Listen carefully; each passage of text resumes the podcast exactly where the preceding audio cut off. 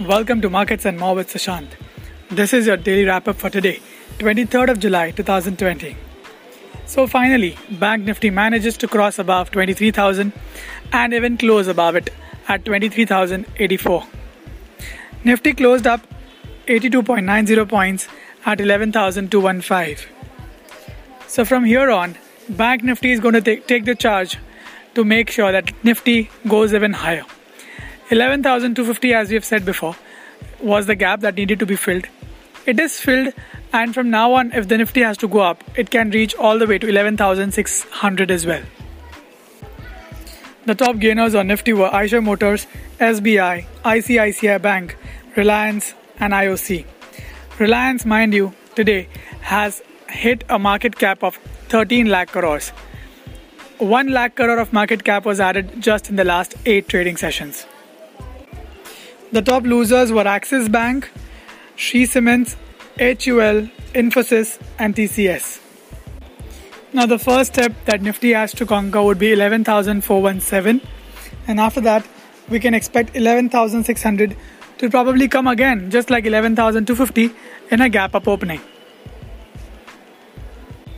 However, do not expect a straight V-shaped, you know, momentum because we have already gone up way too fast. Like the move from 7,500, obviously, which cannot be taken as a, a very uh, uh, definitive point because it was what happened in an intraday movement, right?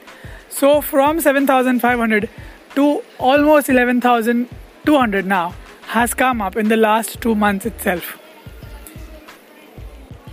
But as I would say, the sh- long term trend again is intact. Short term, we can expect uh, Nifty to correct to 11,000, and that would be a healthy correction, of course. 10,880 again remains to be the most important support zone. For Bank Nifty, now 22,500 and 22,000 would be a strong support, and the upside is definitely open all the way to 26,000 as well in the near term. So my uh, focus now would be on the banking stocks like ICICI Bank, which has just uh, broken out again today. After 380 closing, today we have closed somewhere on 393. Intraday we almost at 395. And uh, on the other hand, even uh, stocks like Kotak Bank, uh, SBI can contribute to this up move more as compared to the other uh, banking stocks although these are not recommendations or uh, uh, trading suggestions, uh, I'm not entitled to give give that to you. However, you should always consult your financial advisor before making any investment uh, with your hard-earned money, right? So that's it. That's it for this podcast. Hope you enjoyed it. Please share it with your friends as well. You can subscribe to my YouTube channel, Sushant Finance, on which I'm going to post the new video, Mindspace REIT. Should you subscribe or no tomorrow? Until next time, take care of yourself and goodbye.